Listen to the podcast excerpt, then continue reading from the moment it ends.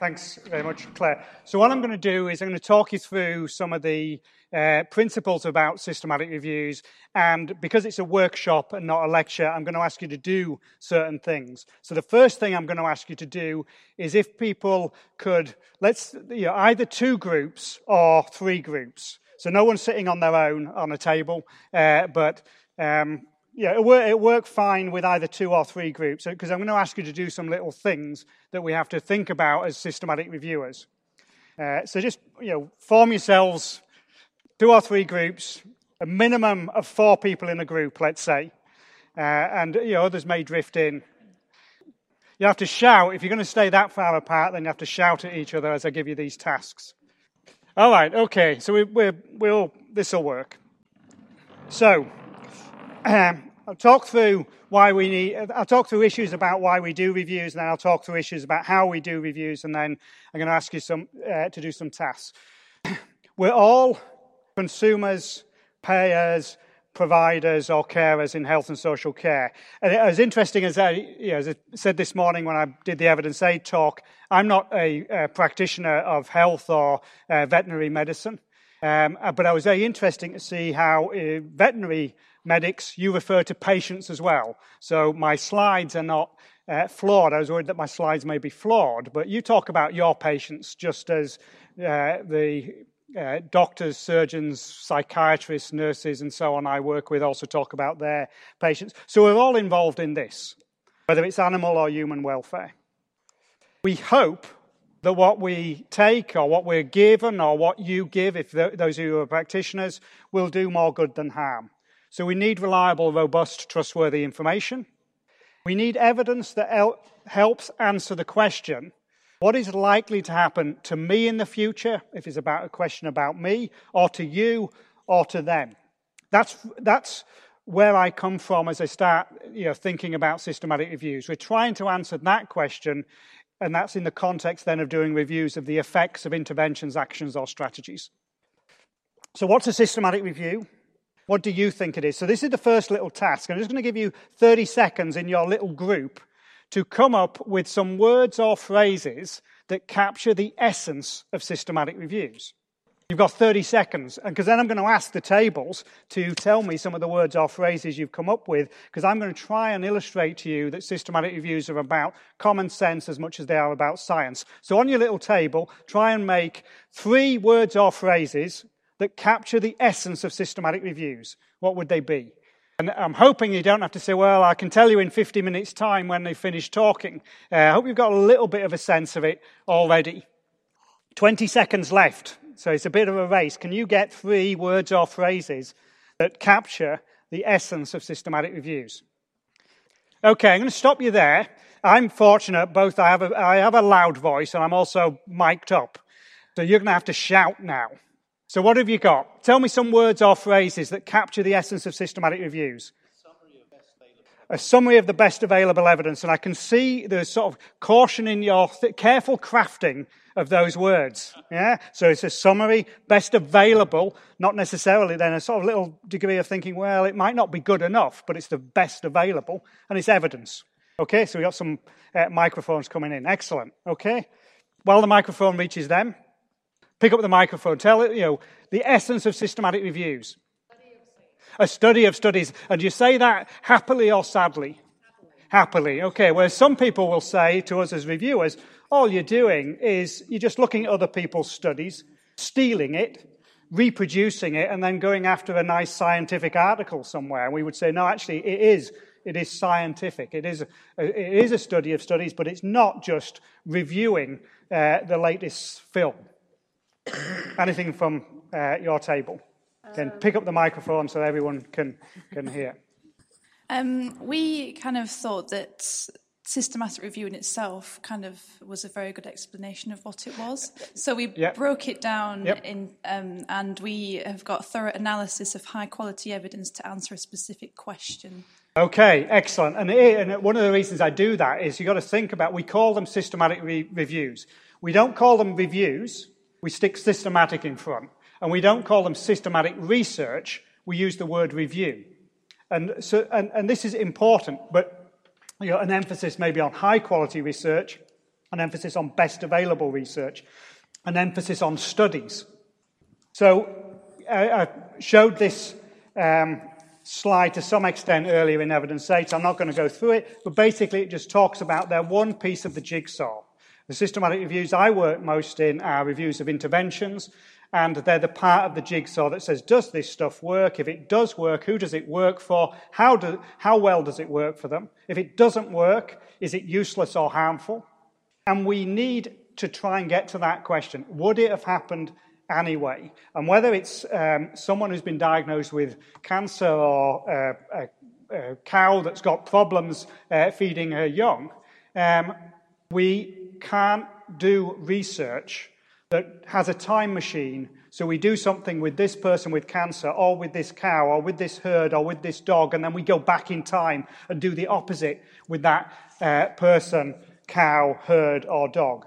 We've got to have, we're going to make comparisons. And these are some, just some of the issues about we have to think very carefully about for reviews. So patients, practitioners, policymakers, the public want to know about these things. They want reliable evidence. And that's probably going to be randomized trials. And then those randomized trials need to have been designed and interpreted in the, in the context of an updated systematic review. And one of the things I found really fascinating today is the synergies between animal research and human research. And we're all struggling with very similar challenges. And you know, to some extent, you know, we're ahead of each other in some areas and behind each other in other areas. But basically, one of the things that, that I'm sure you're going to hear about tomorrow from Rachel is waste in research. And one of the challenges we have in healthcare now, I mentioned it this morning, is there's a lot of waste. Some of that waste could have been prevented if people had actually reviewed what was already out there, what was already known. So we'll argue very strongly now in health that you should do a review before the next study and you should put the study into an updated review when you're finished to give decision makers the information that they need. Why do we need them? We're just overwhelmed. And you know, people can draw graphs of how many research studies have been done in um, colorectal cancer, or in dogs with broken legs, or with um, cows that need antibiotics, and you'll just see expert, you'll just see a growth uh, in that. And people have been talking about that growth in the information in science for decades. But there's an explosion and we can't cope. And over the last 20 years, it's just got completely out of control in the sense that we now have many more ways in which people can publish their research, make their research available, with the explosion of journals that uh, I would imagine have happened in veterinary just as they've ha- happened in human health. Uh, new journals are popping up on a daily basis. Some of them legitimate, some of them uh, potentially just scams to try and take uh, money from authors who they're asking to pay to publish their material, and then does you know what? How long does the journal last? But it's much easier now to create a journal than it was 20 or 30 years ago when you needed a printing press. Now you need access to a server to place the journal on uh, the internet. So reviews um, seek to minimize bias, trying to be transparent, identify the needs for future research. Again, the, the, the slides have been told will be available afterwards. I don't read through the slides. You can read the slides faster than I can uh, read them out loud. Uh, but they follow rules, and then they follow rules which are scientific. I have part of a background um, of studying history and philosophy of science, and these are standard scientific steps. You identify why you're going to do the study. You find the targets or the subjects or the participants for that study. In a review, those participants of the studies we're going to review. It's a study of studies. You then assemble the most complete data set you can. You might do some mathematics on it. And the bottom point, and it came up in a, in a question this morning, you try and keep the review up to date.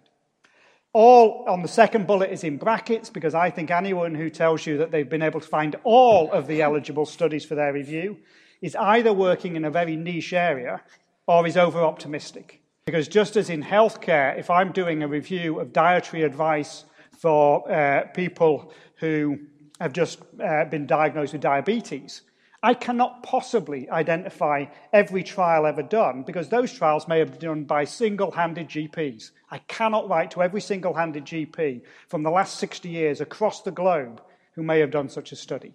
And I imagine you have similar challenges in veterinary medicine. One thing I've been finding looking at systematic reviews is the number of them that say, yeah.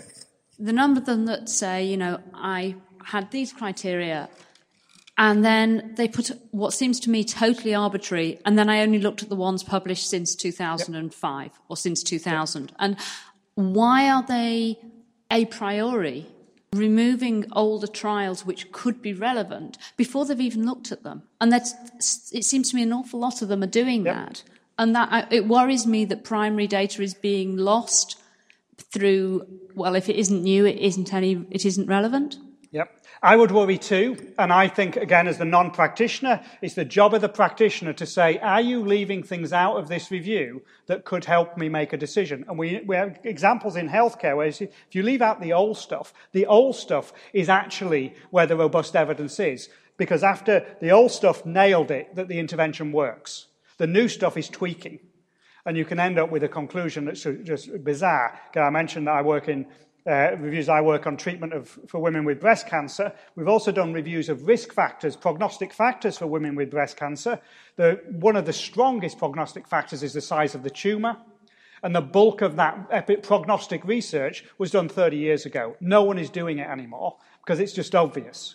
So the uh, challenge is the clinician, the practitioner, has to look at the review and say, do your criteria for including studies match my needs? And you're going to see a, a slide that touch on that as well. So what's a good systematic review? These criteria, sometimes called the Oxman-Guyatt checklist, Andy Oxman and Gordon Guyatt were two researchers based at McMaster University in Canada. McMaster is often uh, credited, quite rightly, is certainly the founder of the phrase evidence-based medicine.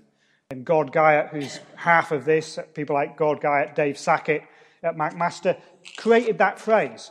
Yeah, they, they made the phrase, they didn't make the concept, but they made it, they, they captured it as a phrase. And so Oxman Guyatt, these are things you could use to say, is this a good review? Clearly focused question. How have they appraised the studies? How have they sought and identified the studies? Are the results similar across the studies, which might give me more reassurance that it's going to be applicable to me because six studies done all around the world with slightly different doses are consistent well, the dose I'm going to use in my um, town, in my country, is probably going to be okay then. Or if they're very inconsistent, how do I know that the next time that I use that medicine, it's going to be beneficial? Even if the reviews, some of the studies in the review say it's beneficial, some don't. So, and this touches really at the, the heart of one of our big challenges because they are reviews. They are not prospective research. They are retrospective research, and we all are cautious about retrospective research because of the possibility that we knew the answer before we embarked on the journey. And that can be one of the big problems if you say, why did they leave out the old stuff? Oh, they didn't like the results of the old stuff. That's a nightmare scenario because you, the reviewer, are reviewing the results. And if you leave out results you do not like, you've got yourself in a lovely circle of proving the thing you wanted to prove, because the only results you keep in are the results you like. So you will get a result that you like. It's a circle. What we should be doing is saying, what are the correct study designs for my review? Not whose results do I like, and I want to loop them around. So they are retrospective. So you know, some of the issues that this is to raise with you is um, is the question too tight? Does the question match what you would like it to match? Is it possible that they made the question already knowing the answer they wanted to get because it's retrospective? Just as if somebody wanted to show that their way of managing a herd of cows um, is a, a good way to do things, and it differs depending on how many calves the cows have had. So they make a theory and then they draw a graph and they're right. You should be asking yourself, did they already sit down at their laptop and draw that graph? Before they went to a statistician and said, Could you just help make sure that this graph is robust? Did they already have a feel for what was going on? That's our challenge with any retrospective research. The answer already exists. Is the researcher already aware of that answer? Inclusion criteria, same rules. They're retrospective. So if they say no trials from before 2000, that might be sensible, it might not be sensible. Is it biased? Did they deliberately wish to leave out those earlier trials because they didn't like them? Did they deliberately leave out trials from uh, Brazil because they, they knew the results and they were not fitting with their theory. Is it likely that important relevant studies were missed? Where did they search? When did they search? So is it up to date? I mean, we cannot have reviews that are bang up to date. Uh, you clear, you know, you, they're not dynamic things. There's discussion now in healthcare about a concept of living reviews. As new studies come out, maybe they can be automatically put into the review. Some of us are cautious about that.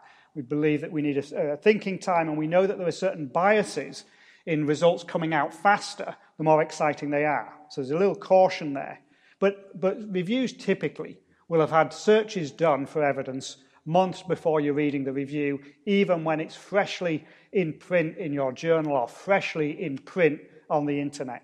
The searches, the work will have been done months ago. So, how long ago was it? Could things have moved on? And in healthcare, certain things are pretty stable. I'm sure the same in veterinary uh, research, but other things in veterinary medicine are probably moving so quickly that by next month, there could well be another study that belongs in that review. Did they appraise the studies? What makes a good study? And I'm not going to go into uh, some of that, but, but you have to think what would be a good study of this question? Were the assessments reproducible? Who did the assessments? When did they do them? Have things moved on? So we've heard about uh, consort statement, which is a guide to reporting randomized trials, other similar statements on reporting quality in veterinary medicine. Um, when were these assessments done? Against what criteria were these assessments done? Because you know, we have reviews that, that are from decades ago now. Results similar from study to study, heterogeneity, the statisticians will help with that, but your sense as a practitioner also should help with that. And then the second half of Oxman Guyatt says, okay, let's have a look at the results now, not how they got to the results. And this, can, we can apply this to the interpretation of almost any study. But it's important to be thinking about it for reviews. It's important to think are the value judgments made by the reviewers in accordance with what you would make? Have they looked for the outcomes you want? Have they made judgments about harms and costs that you would agree with? You might not agree that this intervention should not be used. That's their conclusion. If they've weighted some of the evidence in a different way to how you would weight it. You know, again, very simple example in healthcare. If someone has a heart attack, there are drugs that can uh, help keep them alive, but some of those drugs have side effects that could lead to a disabling stroke. I have colleagues who would say, I don't want that drug. I know it increases my chance of surviving, but it also increases my risk of a serious disabling stroke and I value the, my concerns about a disabling stroke more than I value the survival. And so, on balance, I'll take another drug that maybe isn't quite as good on survival, but doesn't risk the disabling stroke. So, that's their value judgment. They're making a judgment on harms and making a judgment on costs. So, I'm very quickly going to show you this example, because then I'm going to give you the little practical exercise to do. So, this is a, a review I've worked on um, throughout my career now with um, I'm one of, a, of one small member of a big team, and it looks at a drug that is used for the treatment of women with breast cancer. It's a drug called tamoxifen. And the scientific question is does it reduce the risk of the cancer coming back and the risk of the woman dying? So that's the scientific question. And then we hit the literature. The question of tamoxifen versus no immediate tamoxifen, and the relevance of that is if the cancer does come back, then tamoxifen will probably be used at the time these studies were done. So it was sort of, you know, use it now or save it until recurrence. 30 years of research, we could bring together nearly 90% of the data. The missing 10% can't bias the results because those trials were too recent to give us the data we needed on 10 and 15 and 20 year follow up. 56 trials, 48,000 women, 18,000 of whom had sadly died. This is, you know, this is a nasty disease. But lots of people were studying it. This, some of you will have seen these in, but this is what we call a forest plot. And the forest plot, see if the laser will work, down this side of the forest plot was recurrence, down this side is death. Each line on this forest plot is one of those 56 trials. And the beauty, one of the beauties of the forest plot is that there's a solid vertical line. That's the line of no difference. If a study's confidence interval, I'm going to use words I'm hoping people are comfortable with, if its confidence interval crosses the line of no difference, the study is not statistically significant. It has not shown on its own that tamoxifen is better than no tamoxifen from focusing on the, the right hand side on death. The, the chunks are one year of the drug, so this is one or two tablets a day for one year, two years, three or more years, and typically this ended up being about five years. This is not chemotherapy, this is a hormonal therapy that should, in theory, how it works is it blocks receptors on breast cancer cells. So, having removed the tumor, there are probably some breast cancer cells still in the body. Those may be stimulated by uh, estrogen. Tamoxifen, nice molecule, sits on those receptors and therefore blocks the stimulation of those cells, so the disease will not grow back in the lungs or in the brain or in the spine. That's the, that's the biological rationale. But you can see just by looking at it, all of this research was done, and none of them on their own, apart from a very few down here, could prove it statistically. So we could walk away from this saying, we don't know. Lots of studies have been done. But tiny little marks on the graph are the averages. And those averages are highly statistically significant. Their confidence intervals are tiny. So the confidence interval of a study is the horizontal line. The confidence interval of the average is the width of that little smudge. So they're incredibly precise and a long way from no difference, but only by pooling. And just to illustrate the arguments, these are two studies. One of them is just significant, one of them isn't. This study was done in Europe, this study was done in North America. And people debated why does this drug work in Europe but not in North America? That was a misinformed debate. Both of these results are completely compatible with each other and completely compatible with the average. You could look at that, and, and, again, these are just to illustrate. In veterinary medicine, I'm pretty sure you will have studies that they say, well, so and so showed it worked, and someone else will say, well, so and so showed it didn't. And we can have a fight. Or we can do something sensible, pool the evidence, and see is there any reason to believe that the average is not a good guide? Because we know that these are big studies. These are studies, this study has 2,000 women in it. It's one of the biggest studies of tamoxifen. But it didn't have the power to confirm the benefit because the benefit is less than people hoped for. But it's a very important benefit. And then we could say, well, how sure are we about the treatment? And if we go down to this block, which is the five year trials, and that's the common way to prescribe it now. So we take that block and we say, well, what does five years do? These are highly statistically significant findings. So the drug works. These are randomized trials. The randomized trials have been performed well enough for it not to be bias. It's not chance unless we're going to d- dismantle our entire research uh, and say, well, actually, in order to be significant, you now have to have a p value. So, one of the posters that's been tweeted, it talks about the standard one of 0.5 and why that may be flawed. We could go to 0.1. This p value is below 1 in 10,000. It's actually about 1 in 100 million that that would be chance. So if we look at that and say, well, it still be chance, someone's going to win the lottery, someone wins the Euro Millions, that's chance. But if we were going to accept this as likely to be chance, then we just give up on using any of our, um, doing any of our research and testing for the possibility of chance. But then it's also important to say, and this is contextual, it's not a wonder drug. This is 15 year follow up. So the woman, woman takes five years of the drug. By year 15, in the control group, unfortunately, 35% had died of their breast cancer. But two thirds of them, which is up this number up here, hadn't died of their breast cancer and hadn't had tamoxifen. So they did not need it. And this is just to justify why do we need to pool this evidence? Unfortunately, a quarter of the women who did have tamoxifen still died of their breast cancer by year 15. But this is the key thing. This is the difference. This, what would have happened anyway? What would have happened without it? And it's that difference there, and it's 9%. And one of the ways that we translate that in healthcare, number needed to treat, which I'm fairly uh, confident you're also using in veterinary medicine, for on average 11 women taking tamoxifen for five years, one more survivor to year 15. And uh, when you first present that, people think, well, that's a bit, you know, 10 women are treated, only one's benefiting. But it's an average effect. And two thirds of them don't need it. And the problem is the same as the problem that you face as practitioners in veterinary medicine. Back here on day zero, you don't know who the winners are going to be. You don't know who the losers are going to be. We've got sledgehammer approaches, which says, let's just use it on average, there'll be a benefit.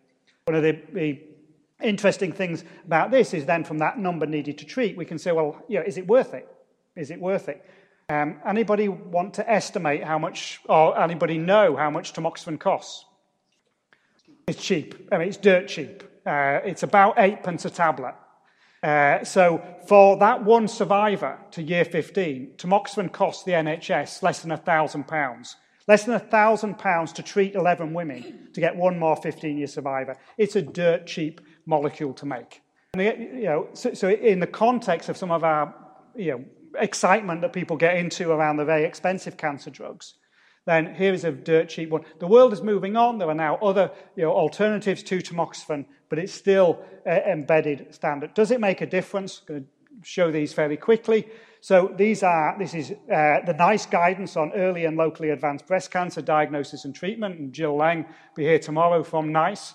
And you might look, well, so the obvious question is, does NICE recommend it?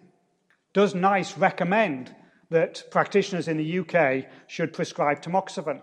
It doesn't actually recommend tamoxifen. So at first sight, you think, oh dear, what's gone wrong? Why it doesn't is it's part of the furniture. Tamoxifen has a long established role, and this is because of the evidence from the systematic review. And we're very confident of that because of the debates that were taking place before the, before the systematic review. So we're not rec- tamoxifen is not recommended in the NICE guidelines, it's just part of the furniture. And this uh, very powerful graph, because we have no strong epidemiological explanation for this, screening may be part of the drop, but this is just showing from the 1950s in the UK and the US, deaths from breast cancer, age adjusted, were going up, and then they turned down. And some of this downturn is almost certainly due to the use of evidence from systematic reviews. But it's also because the drugs work. Tamoxifen works, chemotherapy works. For some other cancers, the drugs don't work. So, this is an example of where the drugs do work, the evidence got out there, and practitioners started following the evidence. So, what I'm going to do in the last uh, 15 minutes or so is give you a little task on the tables to get you in the feel of doing a systematic review. And the little task is associated with this stuff coffee and concentration. So, we could do a review of whether or not coffee has a relationship to concentration. And that's what I'm going to ask you to think about over the next 10 or 15 minutes. And I'm going to ask you to think about it in the steps that we would think about doing a good review. So the first thing you have to do is you have to come up with a question. And then we can come up with the eligibility criteria. So you have to imagine now on your table that the research funder, with an interest in coffee and an interest in concentration, says, I've got some money for you to do a systematic review. You make the question. What is the question for the systematic review? And I illustrated with the tamoxifen. The tamoxifen is a very precise question. What does tamoxifen do to recurrence and death for women with breast cancer? So it's got the elements. Again, you had a competition for the PICO. It's got something about the population, something about the intervention, something about the outcome. I'm going to just give you 90 seconds or so. So you're going to, you can't just, you don't just sit and think and contemplate uh, and work by telepathy. On your table, make a question that could be the basis of a systematic review of the topic, coffee and concentration. What would the question be? Discuss it, because then I'm going to ask each table to see where we've got to with the question. It's to give you a feel for the review process. So, um, timing on my second hand, 90 seconds. What question could a systematic review address if the funder said, I've got some money and I want you to study coffee and concentration? So I'm, I'm putting you under a lot of time pressure for this. And one of the things that you now need to do is get someone to write the question down because I'm going to ask each table to tell me the question you got to. And yeah, I can, I can say you've got 12 words or less, uh, so that make, should make life a little, a little bit easier. 12 words or less. What is the research question? You got one? You nearly got one? It doesn't have to be the best question in the world ever. I don't have um, vast sums of money to commission the systematic review. It just needs to be a question. Okay, I'm going to stop you there. Who wants to go first? So, so, if someone's already nailed their question, they can go first while the others are still adjusting. But uh, over the next 30 seconds or so, let's hear the questions. Go on, what have you got? Okay, the question is Does coffee, i have to read it, drinking by students affect exam results? Okay. Okay, so, populate, you know, so coffee drinking by students, exam results. Other, one of the other tables. Got it? Pick up the microphone and tell us the question. Have you got yours? They're still writing. Have you got a question? Uh, no. No? Well, where, where, have you got to? Have you got half a question? Give them some well, give him some, absolutely. So this was a test. I should have been observing uh, which tables were their coffee uh, consumers. They've got lots of cups, but not much coffee. Go on. Take the microphone so that everyone, because it's, um, it's a long so way over there. Our problem was that we couldn't really decide how to measure concentration. Yep. Yep. They decided to go with exam results. Do you like that idea? Yeah. Yeah? Okay. What have you got? Go on, pick up the microphone. We've got are those uh, are people in a lecture theatre who drink coffee better at remembering facts than those who don't? Okay. Do you think that when people pick up a topic for a review, they all choose the same question? Now you know that they don't. Some will get bogged down. Some might be thinking, we need an expert at our table. Who needed an expert at their table on coffee? Who needed an expert on concentration? Yeah. You know, so, so we have experts, we have expert coffees. So now we have to move on. We're going to take your one. So this is students drinking coffee, exam results. So you're going to think about the eligibility criteria if that was the review you're going to do. Go on. How do we know concentration directly relates to exam results? We don't, but they, they tell us it does. They want our money to do a review where they're going to focus so they're, on they're exam our concentration results. experts. They're, absolutely. And one of the things you've got to think about is, is that my, my question was concentration. That's why I put, the, put it back up.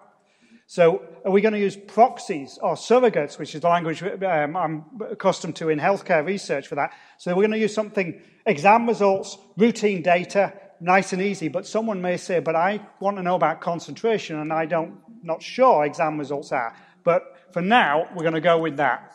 So, again, in a minute or so, think about the eligibility criteria that you would use for a review. And this is all it's to do is to make you feel what it's like to do a review. But you're feeling what it's like with a minute, not with the hours that we would take if we were working on this review. So the question is does, drink, do, does drinking coffee by students improve their exam results? On your table, come up with who would be the participants for the review? What is the intervention for the review? and the outcome measure. Let's not worry too much about study design. Again, just in a minute. Make it build the fence. One of the ways that I try and get people to think about this is you're building the fence for the review. If stuff's inside the fence, it's eligible. If it's outside the fence, you don't want it. So, who are the people you would wish to study? What is the intervention and what is the outcome measure?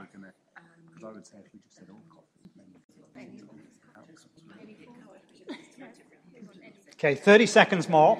Again, this is you know uh, uh, an exercise in you getting some of the way in very, very limited time, but also hopefully beginning to get a feel for what has to go through the mind of a systematic reviewer and what should go through your mind if you're reading someone else's review. Do you agree with the fence that they built? So 20 seconds. Okay, I'm going to stop you there.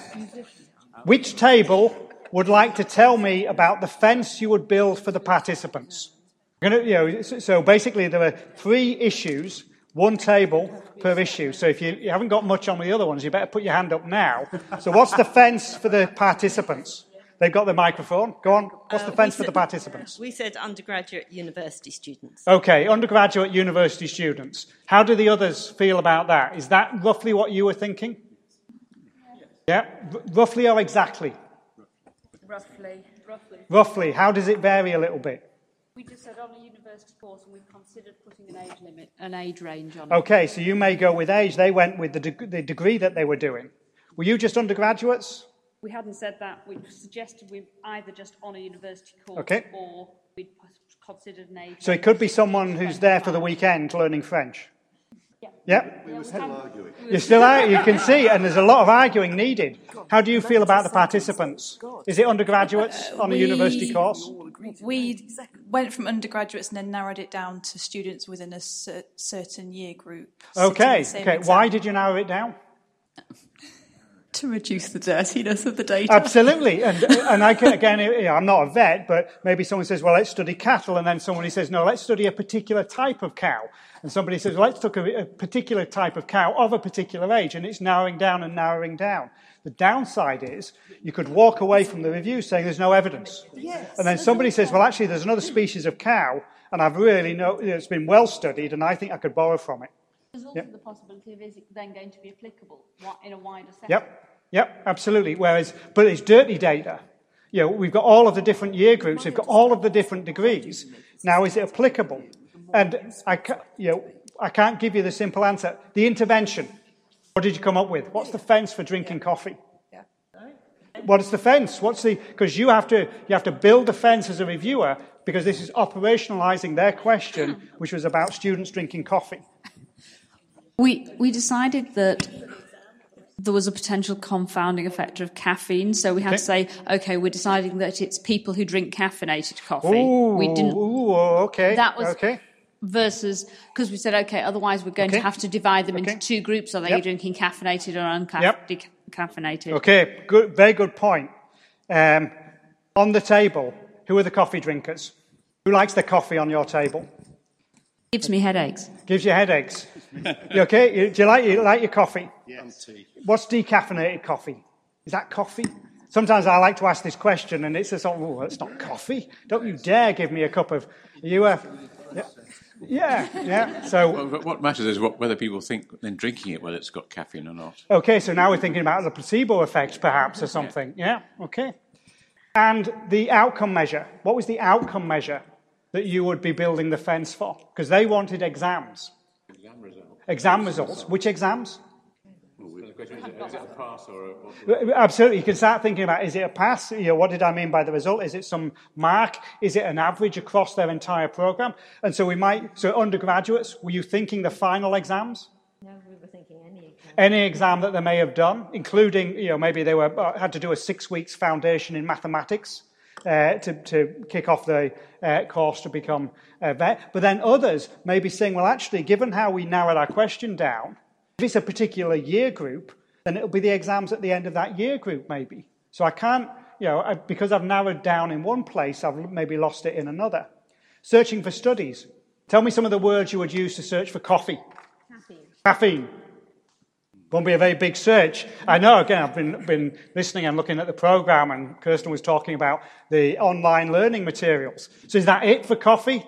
Do we need a librarian? Coffee, caffeine. Coffee, caffeine. Is it called anything else? Concentration. So, so you're now thinking of those, but even just for coffee, is it just going to be is it just going to be simple words? It depends on the outcome, and that's one of the things is when we're planning reviews, every little bit sort of feeds into the other bits. But I, you know, words for for coffee. Um, just th- you know, we need to think about those things. And where would you search? Would we search PubMed? So PubMed has been mentioned a few times. That's our main health database. Would we search the educational literature? Uh, our challenges as reviewers can sometimes be, well, where would this stuff be? Hmm? This is social, might be social You probably wouldn't get that in, in, in, a lot of it. You lose if you did PubMed. Absolutely, absolutely. And you would be looking in the wrong place, and you walk away saying, "There's only two studies ever done. We can't answer our question." And then somebody says, "Well, why didn't you search the psychological literature, the educational literature? Where to search, what words to use, and then heterogeneity."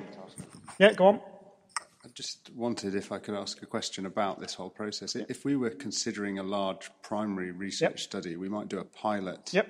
exploratory study to assess feasibility, practicality. Is it does it undermine your systematic review if you try come up with a, a basic idea that you'd like to do, have a start to have a look at it, and then say this hasn't worked or this sounds good, we'll carry on? Or? Yeah, well, I would be careful about that. This doesn't work or this looks promising. But one of the things that we might do at the beginning of a review is some sort of scoping quick search and say, is, it, is this going to be productive? Have people actually studied what we want to study in our review? Because if there are no studies out there, well, we'll identify that as a gap. But, you know, are we excited by that? Probably not. It's still an important contribution. So you might scope. The caution is don't look at the results of the studies and then proceed or abandon on the basis of those results because you're in the circle. You're in the circular argument. But on heterogeneity, is all coffee the same? Again, the coffee drinker. Is it all the same? Are you an instant coffee or an espresso uh, person? And just think about heterogeneity. Um, if we were going to do this study in Italy, what's a cup of coffee look like? So we're the reviewers and we're looking global, looking at students across the world. We've got a study from students in Italy. What's their coffee like? Espresso. It's espresso. How many milliliters of that is it? Ticci, Ticci. And if we go to Seattle, yes. how big's their coffee? At least a bucket. So we got a study of a, students drinking a bucket of coffee, students thinking a, you know, a little bit, and all coffee's not equal. And do we think it might have an impact on the level of uh, the students' concentration? Yes. Yeah. So we got to think this is heterogeneity directly. So concentration of coffee, and that was one of the tricks with the actual topic, is that somebody might say, well, what I'm interested in is the concentration of the caffeine in that cup. And then milk and sugar. Is that coffee if you put milk and sugar in it? Is that, you know, if it's, is it, is it coffee? Maybe it's the sugar that's helping the concentration. So just to conclude, and that was just to give you a little exercise over 10 or 15 minutes. If you're going to plan that review, you spend a lot more time and you get the expertise in. But you start thinking, throwaway topic, coffee and concentration, not, maybe not all that important. The reviews that you might work on or the reviews you're reading are much more important than that. So conclusions, we need this reliable evidence. There are systematic reviews that will help. They're based on the past, and you as practitioners have to decide if the past will inform the future. And usually it does, otherwise, you wouldn't send people to veterinary school. You might as well just go out and practice. You know, you go to veterinary school to learn from the past because we believe that it will be applicable to the future. But one of the reasons we sometimes legitimately won't use studies from too far in the past is because things have moved on. And I would imagine in veterinary medicine, you now have diagnostic techniques that you would say, well, actually, that sick animal from two years ago with that diagnosis is completely different to the one 30 years ago when we didn't have as good a diagnostic tool. So sometimes it's legitimate not. There are tens of thousands of systematic reviews, mostly of the effects of interventions. And one of our challenges in healthcare is that they're now they're just exploding. They've gone out of control. The way that the literature was out of control. We now have about 11,000 reviews appearing a year in medicine. Many are duplicates, many are unnecessary. They're of different qualities. And we're having to think about, well, how, you know, we're going to need some layer on top of them to uh, say what, you know, a review of reviews. They need to be kept up to date, but we still have gaps. If you, if you do a review of a systematic review, yep, yep. do you have to use the same criteria to make that review valid? No. You use your criteria because some of the reasons sometimes we're doing a new review is because we're looking and we're thinking they've, they've searched very narrowly. Typically in healthcare, they may have just searched the English language. And we know from empirical research of methods that's biased. If the German researcher has got an exciting finding, they're going to try and get it into the English language. They're not going to stay in German. And that's not you know, some sort of stereotype of the German researcher. That's based on people that have studied the output of German research. And I'm, picking, I'm stating it from Germany because that's the study that was done. We expect similar things for the other, uh, other languages. We know that if we've got an exciting trial, we're going to, in healthcare, I want that in the Lancet or the New England Journal of Medicine. And they want it if it's exciting and they think their readers will be excited and they think it will draw attention to the journal. So we know that these biases uh, can exist. So sometimes the review hasn't addressed those biases adequately and we want to try and beat it.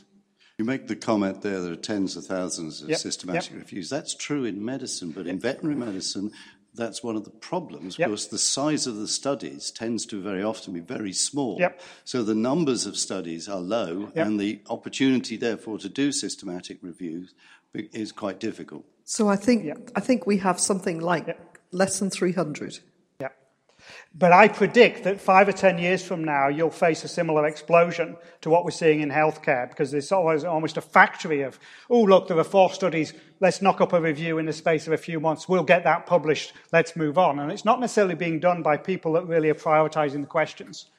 So I think you're going to see that. But increasingly, therefore, with that dearth of reviews, now's the time to start filling it. In the 1980s, healthcare was probably down around the few hundreds. And it gradually, gradually, gradually, and then whew, it's just gone it's gone uh, crazy. Uh, as, an, sure, as, an aside, oh, yeah. as an aside, so I'll just put those, those up because that's the final sort of slide uh, emphasis. As an aside, you said yep. Uh, during your previous presentation that often it could be two or three years for an update to appear. Yep. Is that because the studies are too big, too wide, or because that seems to me a, a major problem if it's yep. going to take that long to, to update things? It can be tiredness on the part of the reviewers. Sort of, I, need a, I need to have a, a lie down and think about this for a little while. It's also a sense of, well, maybe we need enough time to pass so that we're not going to be having a sort of a, an exciting study came out, knee jerk, put it in the review, the review jumps a lot, and then there are similar studies ongoing that are not showing anything exciting and they're staying in the, in the you know, behind the scenes. So sometimes it's that um, that, that will take a few years. Some reviews are not updated for five or ten years. And we're trying to look now in healthcare, and because we've got the big body of reviews in healthcare, we can use that now to do um, um, like almost observational epidemiology on the reviews and see which ones get updated. Does it make a difference? Are there triggers that we could use for updating? And I think as veterinary uh, reviews come along behind, you'll be able, you should be watching those developments and learning from it because we've been making mistakes in healthcare and we've cracked some of those mistakes, but in veterinary, you do not want to make the same mistakes. Uh, again, so that's the sort of flow uh, that I would believe is the logic flow. And um, that's my uh, email address if anybody has any questions. I'm conscious of the time, so I'm going to finish. Um, whirlwind 50 minutes on systematic reviews, uh, but hopefully you got a feel for what you would have to think about if you were doing one and what you will have to think about as the number of them increase. Because if they don't increase, you're going to be faced with this spread of studies and people saying, oh, believe my study, believe my study. And you should be saying, well, even if there are three or four and only three or four other ones, why should I believe your one? Show me them all. Then I can make a well informed choice. Thank you. Thank you very much, Professor Clarke.